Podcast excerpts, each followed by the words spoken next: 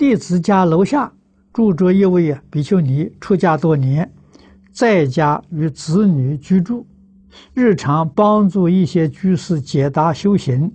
现有法师告诉他，此等做法严重犯戒，必须回到寺院背诵早晚课，重新受戒，或或者受方便戒、沙弥戒。这位比丘尼感到十分苦恼，请求老法师开示。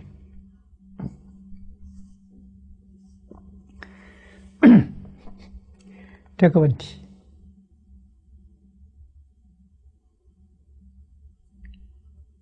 佛法说，啊，这个第一次跟我说的是张家大师，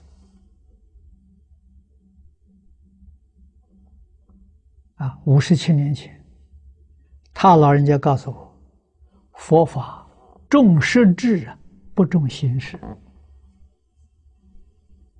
也就是真修。 啊，如果在寺院里面真修有妨碍，回家去真修行。啊，你做出好榜样吗？啊，你将来是真的往生吗？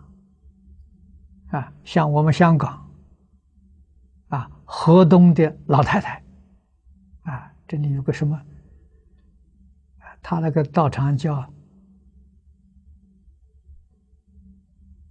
叫什么什么莲觉院呢？我我一下想不起来了。啊，就在香港这个地方啊，河东老太太啊，啊念佛往生啊，他们全家都是基督教徒啊，他老人家一个人念佛，儿女很孝顺，不反对。 啊，家里也供佛堂，啊，他念佛是坐着往生的，欲知实知，表演给家里人看，家里人看的这个样子，通通学佛了，啊，度了一家人，啊，好像当时这个新闻界都做出报道，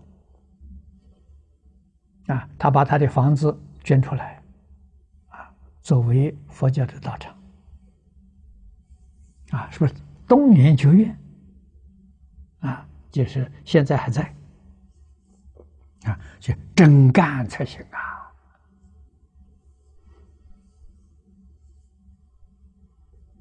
啊！啊，如果真正能把这个三个根落实，那你真的是佛经里面所讲的善男子、善女人，啊，你真做到了，啊，有这三个根。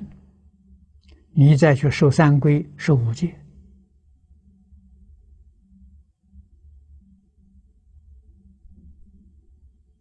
就很如法了啊！那么现在有很多寺院道场啊，他不是念佛法门，你念佛，他们不赞成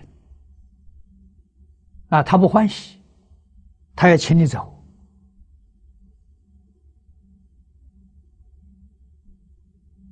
啊，我这一生当中学经教学坏了，啊，这当年李老师告诉我过，啊，他说你学讲经讲的不好，啊，还还可可以，如果讲的好的时候，你的一生走投无路，哪个寺庙都不欢迎我。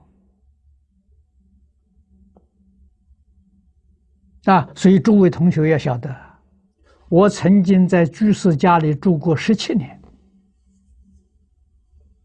啊，我们韩国韩馆长没地方去啊，寺庙里要什么呢？